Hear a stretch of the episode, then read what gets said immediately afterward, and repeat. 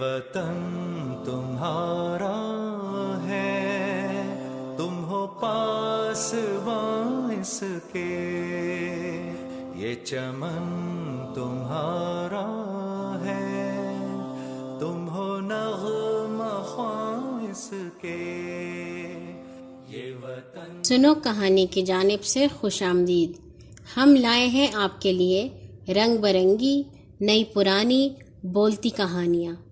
ہماری آج کی کہانی کا عنوان ہے خوشی کے آنسو اور اسے لکھا ہے اشتیاق احمد نے۔ میں جس دفتر میں کلرک تھا، رحیم بابا اس کا چپڑاسی تھا۔ وہ ہم سب کا دوڑ دوڑ کر کام کرتا اور کبھی بیکار نہ بیٹھتا۔ لیکن ایک عجیب بات یہ تھی کہ رحیم بابا کو آج تک کسی نے ہنستے نہیں دیکھا تھا۔ وہ سبھی کو اداس اداس نظروں سے دیکھتا۔ میں نے اس سے بارہا پوچھا۔ رحیم بابا، کیا بات ہے؟ آپ ہنستے مسکراتے کیوں نہیں؟ ہمیشہ اداس کیوں رہتے ہیں؟ ہنسنے مسکرانے کے دن تو آپ لوگوں کے ہیں بیٹا، وہ جواب دیتا۔ کیوں بابا؟ کیا بڑھاپے میں لوگ ہنسنا بھول جاتے ہیں؟ یہ بات بھی نہیں، وہ کہتا۔ تو پھر کیا بات ہے؟ لیکن بات اس نے مجھے کبھی نہ بتائی، اور مجھے ہی کیا، کسی کو بھی نہ بتائی۔ لوگوں کا کہنا تھا کہ رحیم بابا بہت دکھی ہے۔ اسے کیا دکھ تھا؟ یہ کسی کو معلوم نہ تھا۔ میں ہر وقت اس کے بارے میں سوچتا رہتا۔ میرے دل میں اس کے لیے بے پناہ ہمدردی پیدا ہو چکی تھی۔ آخر ایک دن چھٹی کے وقت میں اس کے پیچھے چل پڑا، کیونکہ مجھے تو یہ بھی معلوم نہیں تھا کہ وہ رہتا کہاں ہے۔ کوئی ایک میل تک اس کے پیچھے چلنا پڑا۔ پھر کچے مکانات کا سلسلہ شروع ہو گیا۔ اور وہ ایک گھر کے دروازے پر رک کر اس کا تالا کھولنے لگا۔ اس وقت مجھے معلوم ہوا وہ اکیلا رہتا ہے۔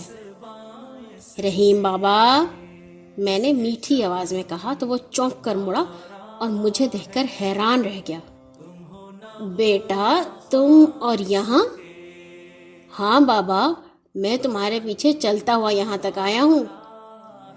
لیکن کیوں؟ اس کے لہجے میں حیرت تھی۔ آج میں یہ جان کر رہوں گا کہ آپ کو کیا دکھ ہے۔ تم جان کر کیا کرو گے؟ کچھ بھی نہیں۔ کرنا کیا؟ آپ کے دل کا بوجھ بھی ہلکا ہوگا۔ اچھا جناب، تم بیٹھو۔ میں تمہارے لیے چائے بناتا ہوں۔ بابا، مجھے چائے کی ضرورت نہیں۔ آپ بھی اطمینان سے میرے پاس بیٹھ جائیے اور مجھے اپنی کہانی سنائیے۔ وہ چارپائی پہ میرے ساتھ ہی بیٹھ گیا اور اپنی کہانی ان الفاظ میں شروع کی۔ بیٹا، یہ تو تمہیں معلوم ہی ہوگا کہ آج سے تیس سال پہلے پاکستان پہنچا اور پاکستان بننے کے موقع پر ہندو مسلم فسادات ہوئے تھے۔ ان دنوں میرا ایک دس سال کا بیٹا تھا۔ جب فسادات ہوئے تو میری بیوی ماری گئی۔ میں کسی نہ کسی طرح بچ گیا۔ لیکن جب میں گھر سے نکلا تو میرا بیٹا میرے ساتھ نہیں تھا۔ وہ ہندوؤں کے خوف سے بھاگ کر نہ جانے کہاں چھپ گیا تھا۔ میں نے چاہا کہ میں وہیں رک جاؤں، لیکن میرے محلے والے مجھے زبردستی اپنے ساتھ ہی لے آئے اور میں پاکستان آ گیا۔ آج تیس سال ہو گئے۔ میری آنکھوں کے سامنے میرے بیٹے کی تصویر آج تک گھومتی ہے۔ وہ مجھے ہر وقت یاد آتا رہتا ہے۔ اگر وہ مر گیا ہوتا تو مجھے کبھی کا چین آ گیا ہوتا۔ اب خدا جانے وہ کہاں ہوگا؟ کس حال میں ہوگا؟ زندہ بھی ہے یا نہیں؟ میرے دل کو کسی طرح قرار نہیں۔ یہ کہہ کر وہ خاموش ہو گیا۔ اس کی آنکھوں سے آنسو بہنے لگے۔ میں نے اس سے پوچھا، آپ ہندوستان میں کہاں رہتے تھے؟ دہلی میں بادشاہی مسجد کے پیچھے۔ آپ کے بیٹے کا نام کیا تھا؟ فیروز دین۔ آپ کے پڑوس میں ایک ہندو بھی رہتا تھا نا، جس کا نام راج ناتھ تھا۔ اور اس کی ایک بیٹی بھی تھی۔ اس کا نام شیما تھا۔ وہ ایک بار دریا میں گر پڑی تھی اور اسے ایک مسلمان نے بچایا تھا۔ وہ وہ مسلمان میں ہی تھا۔ مگر، بیٹا، تمہیں یہ سب کس طرح معلوم ہے؟ میں آپ کے بیٹے کو جانتا ہوں۔ میں نے مسکرا کر کہا۔ کیا کہا؟ تم جانتے ہو؟ وہ اچھل کر کھڑا ہو گیا۔ اگر تم جانتے تھے تو مجھے آج تک بتایا کیوں نہیں؟ اس نے کہا، بتاتا کیسے؟ آپ نے اپنی کہانی آج ہی تو سنائی ہے۔ اگر آپ پہلے ہی کہانی سناتے تو میں بھی آپ کو بتا چکا ہوتا۔ اوہ، تو پھر جلدی بتاؤ، میرا بیٹا کہاں ہے اور کس حال میں ہے؟ تم اسے کیسے جانتے ہو؟ میرے پاس اس کے بچپن کی ایک تصویر بھی ہے۔ آئیے میرے ساتھ، میں آپ کو اس کی تصویر دکھاؤں گا۔ اگر وہی آپ کا بیٹا ہوا تو پھر آپ کو اس سے ملوا بھی دوں گا۔ اف خدا، یہ کیا ماجرا ہے۔ جلدی چلو، میرا دل بےتاب ہو رہا ہے۔ اور میں رحیم بابا کو لے کر اپنے گھر آ گیا۔ اسے تصویروں کے البم سے ایک تصویر نکال کر دکھائی۔ وہ اسے دیکھ کر چلا اٹھا۔ یہ میرے بیٹے کی ہی تصویر ہے۔ جلدی بتاؤ، وہ کہاں ہے؟ ایک منٹ ٹھہریے، میں نے کہا۔ پھر اپنی بیوی کو آواز دی۔ بیگم، ذرا یہاں تو آنا۔ بیٹا، تم اپنی بیوی کو کیوں بلا رہے ہو؟ میں تو تم سے اپنے بیٹے کے بارے میں پوچھ رہا ہوں۔ اس نے بے چین ہو کر کہا۔ فکر نہ کریں، آپ کو آپ کے بیٹے سے ضرور ملوائیں گے، میں نے کہا۔ اتنے میں میری بیوی آ گئی اور ایک بوڑھے کو اندر بیٹھے دیکھ کر دروازے پر رک گئی۔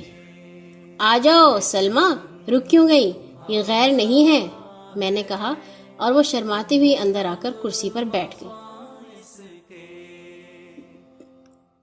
بابا، اسے پہچانتے ہو؟ میں نے سلما کی طرف اشارہ کر کے پوچھا۔ کیا مطلب؟ میں بھلا سے کیوں پہچانوں گا؟ یہ تو تمہاری بیوی ہے بیٹا، اور میں نے آج اسے زندگی میں پہلی مرتبہ دیکھا ہے۔ بابا، یہ شیما ہے، جسے تم نے دریا میں ڈوبنے سے بچایا تھا۔ تمہارے پڑوسی رام ناتھ کی بیٹی۔ کیا؟ تم کیا کہہ رہے ہو؟ رحیم بابا دھک سے رہ گیا اور آنکھیں پھاڑ پھاڑ کر شیما کو دیکھنے لگا۔ ہاں بابا، جب ہمارے گھر میں ہندو داخل ہوئے تو میں پچھلی کھڑکی سے باہر نکل گیا۔ مجھے ادھر سے نکلتے رام ناتھ نے دیکھ لیا۔ تم اس کی بیٹی کو دریا میں ڈوبنے سے بچا چکے تھے۔ اس لیے اسے تم سے بہت ہمدردی تھی۔ اس نے مجھے اپنے گھر میں چھپا لیا۔ اور پھر میں وہاں اس وقت تک چھپا رہا جب تک فسادات ختم نہیں ہو گئے۔ لیکن آپ جا چکے تھے اور آپ کا کوئی پتہ بھی نہیں چل سکا تھا۔ اس لیے رام ناتھ نے سوچا، ہوش سنبھالنے تک مجھے وہیں روک لیا جائے۔ اس نے مجھے لکھایا، پڑھایا اور جب میں بڑا ہو گیا تو اپنی بیٹی کی شادی بھی مجھ سے کر دی۔ پھر ہم دونوں کو پاکستان بھیج دیا۔ سرکاری افسروں کی منت، سماجت سے یہ مسئلہ حل ہو گیا تھا۔ میں نے پورے پاکستان میں آپ کو تلاش کیا، مگر آپ کا کوئی پتہ نہ چلا۔ آخر میں اس شہر میں آ گیا اور میں نے یہاں ایک دفتر ملازمت کر لی۔ آپ وہاں چپڑاسی تھے۔ جب میں آپ کو دیکھتا تو میرے دل کی حالت عجیب سی ہوتی تھی۔ میں نے آپ سے بہت دفعہ آپ کی اداسی کی وجہ پوچھی، لیکن آپ نے نہ بتائی۔ حالانکہ آپ کو چاہیے تھا، ہر اس آدمی کو اپنی کہانی سناتے جو سننا چاہتا تھا۔ اس طرح لوگوں کو پتہ چلتا رہتا۔ لیکن آپ شاید لوگوں کو دکھی کرنا پسند نہیں کرتے تھے۔ آپ اپنے غم کو سینے میں چھپا کے رہے۔ میں تو یہ کہوں گا کہ خدا کی مرضی اسی طرح تھی۔ تو بابا، آپ کا بیٹا فیروز دین آپ کے سامنے، اور یہ آپ کی بہو ہے۔ اب اس کا نام سلما ہے، اور خدا کی مہربانی سے یہ مسلمان ہو چکی ہے۔ اور یہ سب صلاح ہے آپ کی نیکی کا، جو آپ نے سلما کو دریا میں ڈوبنے سے بچا کر کی تھی۔ اگر آپ ایک ہندو کی بیٹی کو ہندو خیال کرتے ہوئے ڈوبنے دیتے، تو آپ کا آج بیٹا نہ ملتا۔ اللہ تعالیٰ کسی کی نیکی کو رائے گاہ جانے نہیں دیتا۔ یہ کہہ کر میں خاموش ہو گیا۔ میری آنکھوں میں خوشی کے آنسو جھلک آئے تھے۔ پھر میں اٹھا اور ان سے لپٹ گیا، جو تیس سال تک میری یاد میں روتے رہے تھے۔ آنسو تو اب بھی آنکھوں سے بہ رہے تھے، لیکن یہ آنسو خوشی کے آنسو تھے۔ سلما کی آنکھوں میں بھی آنسو تھے۔ بابا مجھ سے الگ ہو کر سلما سے لپٹ گئے اور اس کے سر پر ہاتھ پھیرنے لگے۔ اور میں رام ناتھ کے متعلق سوچنے لگا، دوسرے مذاہب کے بھی لوگ کچھ اتنے اچھے ہو سکتے ہیں۔ شاید کوئی سوچ بھی نہیں سکتا، لیکن ایک بہت بڑی حقیقت ہے جسے کوئی جھٹلا نہیں سکتا۔ اور اس بات کا سب سے بڑا ثبوت ہم تینوں کی آنکھوں میں چمکنے والے آنسو تھے۔